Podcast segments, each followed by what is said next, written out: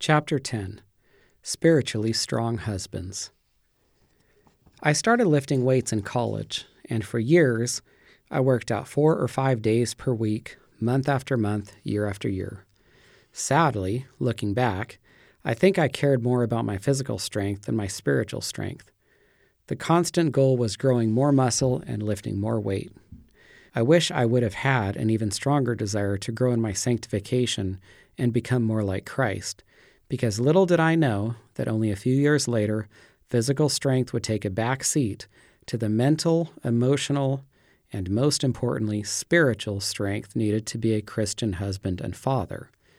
When your family is experiencing a trial and they look to you for strength, the number of pounds you can lift in the gym could not be more irrelevant. At that moment, what is needed is mental, emotional, and spiritual strength the family can draw on, especially a spiritual strength that can help lift the family the way physical strength can lift a barbell. Likewise, when a wife is discouraged, defeated, or depressed, she doesn't need a man with big muscles. She needs a husband who says, Would you like me to read a few Psalms to you? This is a difficult time, but with the Lord's help, I know we can make it through this. Can I tell you about these verses I read that I think will be very encouraging?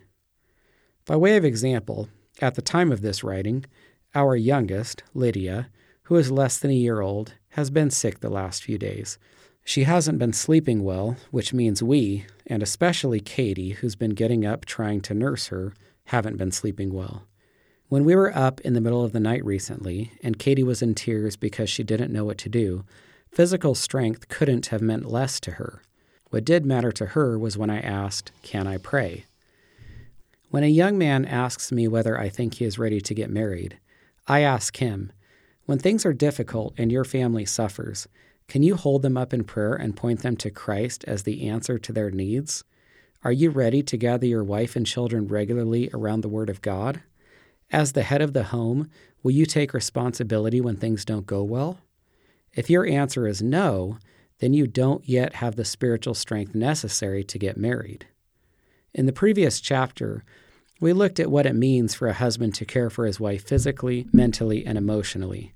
A man doing so may appear to be a loving husband. Similarly, many husbands work hard to care for their wives financially, and they should. There are physical, mental, emotional, and financial aspects of loving well. But if a husband doesn't care for his wife spiritually, his love is incomplete. He's not fulfilling the most important responsibility God has given him.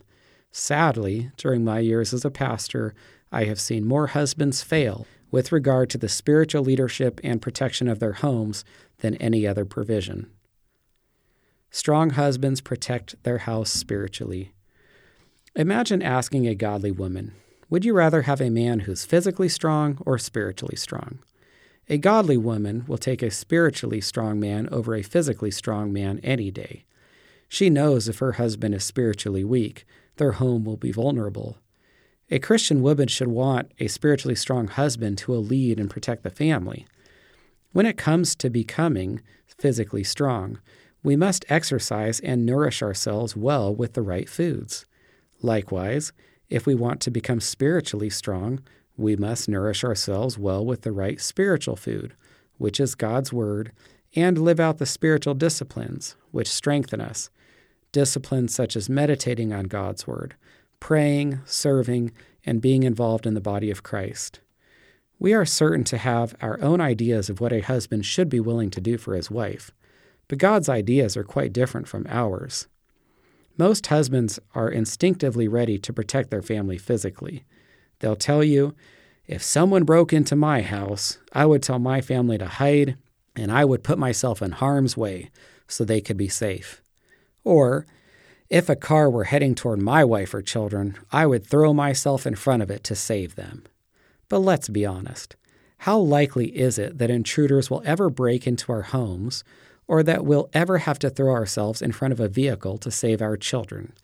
These scenarios are unlikely to occur. But there are certain types of enemies that can break into our homes and attack our families quite frequently. Not physical ones, but spiritual ones the devil and the world. How often can this occur? Every day. What does it take for a husband to be spiritually strong so he is able to protect his family?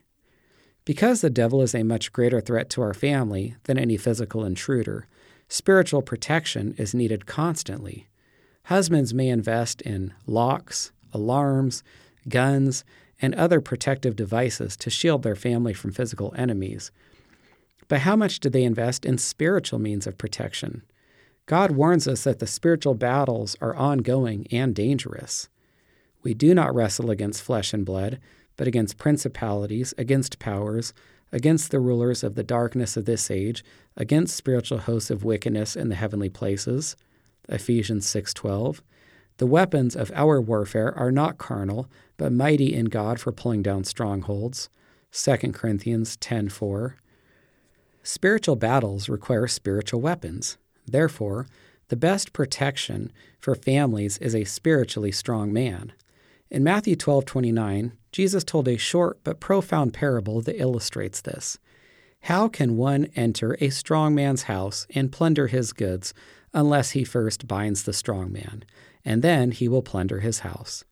Once we understand the point of the parable, we can consider the application. The strong man is Satan. The strong man's house is Satan's kingdom, and the strong man's goods are people who belong to Satan. Physically, there are many different kingdoms on earth, but spiritually, there are only two, and everyone is part of one or the other. There's the kingdom of God, which every believer is part of, and there's the kingdom of Satan, which every unbeliever is part of. The phrase, plunder his goods, describes what happens when people are saved. Jesus takes them from Satan's kingdom and makes them part of his kingdom. Nobody can enter the strong man's house and plunder his goods unless he first binds the strong man. Otherwise, the strong man would stop him. The only way someone could plunder the strong man's goods is if he's stronger than the strong man. Every time Jesus saves someone, he demonstrates how much stronger he is than Satan. Let's consider the application by taking a closer look at the parable. Strong husbands prevent their families from being plundered. First, consider the words, How can one enter a strong man's house? Note that the whole house is protected by one man. The house rises or falls on his shoulders. Do you see the application? Husbands are the protectors. Our families rise or fall on our shoulders. This is why it's so important for husbands to be spiritually strong. Consider the words plunder his goods. Husband, let me ask you a question. Are there goods in your home that you need to protect? Yes. Your wife and children. You need to make sure they are not plundered. Strong husbands protect their family so they are not plundered by sin, compromise, the world, and ungodliness. Strong husbands are not bound, blind, or mute. Consider the part of the passage that reads, unless he first binds the strong man, and then he will plunder his house. The word he reveals we're talking about an individual. Every man needs to know there's an enemy who wants to enter his house, bind him, and plunder his goods, and that enemy is the devil. Jesus said, The thief does not come except to steal and to kill and to destroy. John 10:10. 10, 10. Satan wants to enter our homes and steal, kill, and destroy our marriages, wives, and children. 1 Peter 5 8 says, Be sober, be vigilant, because your adversary the devil walks about like a roaring lion, seeking whom he may devour. We must recognize there's an adversary or enemy who wants to devour our families. Strong husbands fight to prevent this from happening. Going back to Matthew 12:29, notice the words first and then. There's a progression. The enemy can't plunder the house unless he first binds the strong man. He wants to bind husbands so he can plunder their families. If a husband is bound, the family is vulnerable. Think about the word bound or tied up as it's translated in the NIV. What imagery does this convey? A person who is helpless, unable to do anything. This is what Satan wants to do to fathers and husbands. A few verses earlier, in Matthew 12:22, we read about a demon oppressed man who was blind and mute and was brought to Jesus, and he healed him so that the man spoke and saw. The devil made the man blind and mute, but Jesus enabled him to speak and see. From a spiritual standpoint, that's what Satan wants to do to every Christian man. He wants to take away our voice and leadership. He wants to make us as husbands spiritually blind so we can't understand spiritual truths or see what's happening in our homes. He wants to make us spiritually mute so we won't teach our family or address the issues faced by our wife and children. Jesus healed the man so that he both spoke and saw. This is what Jesus wants to do for husbands.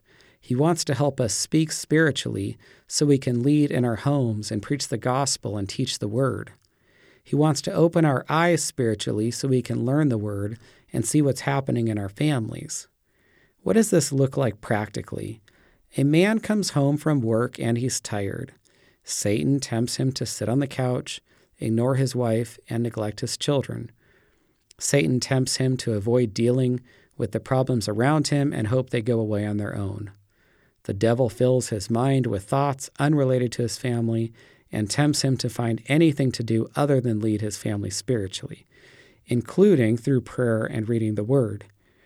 In these ways, husbands become spiritually blind and mute and allow Satan to bind them and plunder their family. An even worse situation occurs when a husband binds himself. He does this when he develops addictions to sins, such as pornography, alcohol, lying, or anger. A man in this condition is in no place to provide spiritual protection for his family because he is defenseless.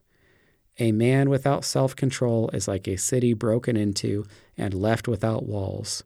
Proverbs 25 28. Christ provides the victory over Satan. While it is true that husbands should protect their family from Satan, we must understand Scripture never calls us to fight Satan. You would think that if Satan is trying to destroy our homes and husbands are the protectors, we would see verses commanding husbands to defeat Satan. But none of the New Testament epistles contain any instructions along those lines. Why aren't husbands called to defeat Satan? Jesus already defeated him. Christ disarmed principalities and powers he made a public spectacle of them, triumphing over them. Colossians 2:15. Jesus will destroy him who had the power of death, that is the devil. Hebrews 2:14. The Son of God was manifested that he might destroy the works of the devil. 1 John 3:8. When people cast out demons in the Gospels, how did they do it? They didn't roll up their sleeves, summon all their strength, and defeat him in their own effort. They called on Christ. John said, Master, we saw someone casting out demons in your name. Luke 9:49. The 70 returned with joy saying, Lord, even the demons are subject to us in your name. Luke 10:17. Even Michael, the all-powerful archangel, didn't attempt to fight Satan in his own power. Yet Michael, in contending with the devil, when he disputed about the body of Moses, dared not bring against him a reviling accusation, but said, The Lord rebuke you. Jude 9. In Scripture, people experienced victory over Satan's kingdom by relying on Christ. Thanks be to God who gives us the victory through our Lord Jesus Christ. 1 Corinthians 15:57. Only Jesus can achieve victory over Satan, which is why we must put Christ first in our lives if we want to experience victory in our marriage. Strong husbands put Christ first. Now, even though I drew an application from the parable of the strong man in Matthew 12:29, the parable is not primarily about husbands protecting their homes. Rather, it is about Jesus being stronger than the devil to be clear, I'm not suggesting husbands attempt to take on Satan or protect their families by fighting the demonic realm in their own strength. Rather, I'm encouraging husbands to protect their family by pointing them to Christ and speaking God's truths to them. After all, Christ is the true leader of our homes. Ultimately, we who are husbands need to be abiding in Him so that we can protect our families. What does it look like for a husband to do this practically? Simply put, he strives to have a Christ centered home seven days of the week. Some couples spend Sunday morning in church, but the other six days of the week, their marriage looks little different than the marriages of unbelievers. As the head of the relationship, it is the husband's responsibility to make sure he is praying and reading the word with his wife, and children if they have any, throughout the week. Earlier, I talked about the days when I was actively involved in developing my physical fitness. If I can go back to that season for a moment, there was a big debate at the time about cardio. Should people do cardio first thing in the morning on an empty stomach or later in the day after a meal? Should people do high intensity cardio for a short period of time or low intensity cardio for a long period of time? Finally, I read an article that resolved the dilemmas. Regardless of the time of day or length of time, the most important issue is simply that people perform cardio. Similarly, I have had many people ask me, when is the best time to pray and read the Bible together? And how long should it last? I respond, the most important issue is simply that it takes place. This is what spiritually strong husbands do. They put Christ first by praying and reading the Word with their family. Spiritually strong husbands who do this will be protecting their home from the greatest threats they face. Husband, may I speak to you directly, brother in Christ to brother in Christ? Let me encourage you to be that spiritual strong man who puts Christ first. I know from experience that it is not easy because I have failed more times than I would like to acknowledge. But let's keep in mind that we don't need to rely on our own strength as we do this. We can rely on Christ's strength. It is the power of the gospel at work in our hearts that gives us the strength we need and enables us to put Christ first. We can do it with Christ's enablement, and our families will be blessed because of it.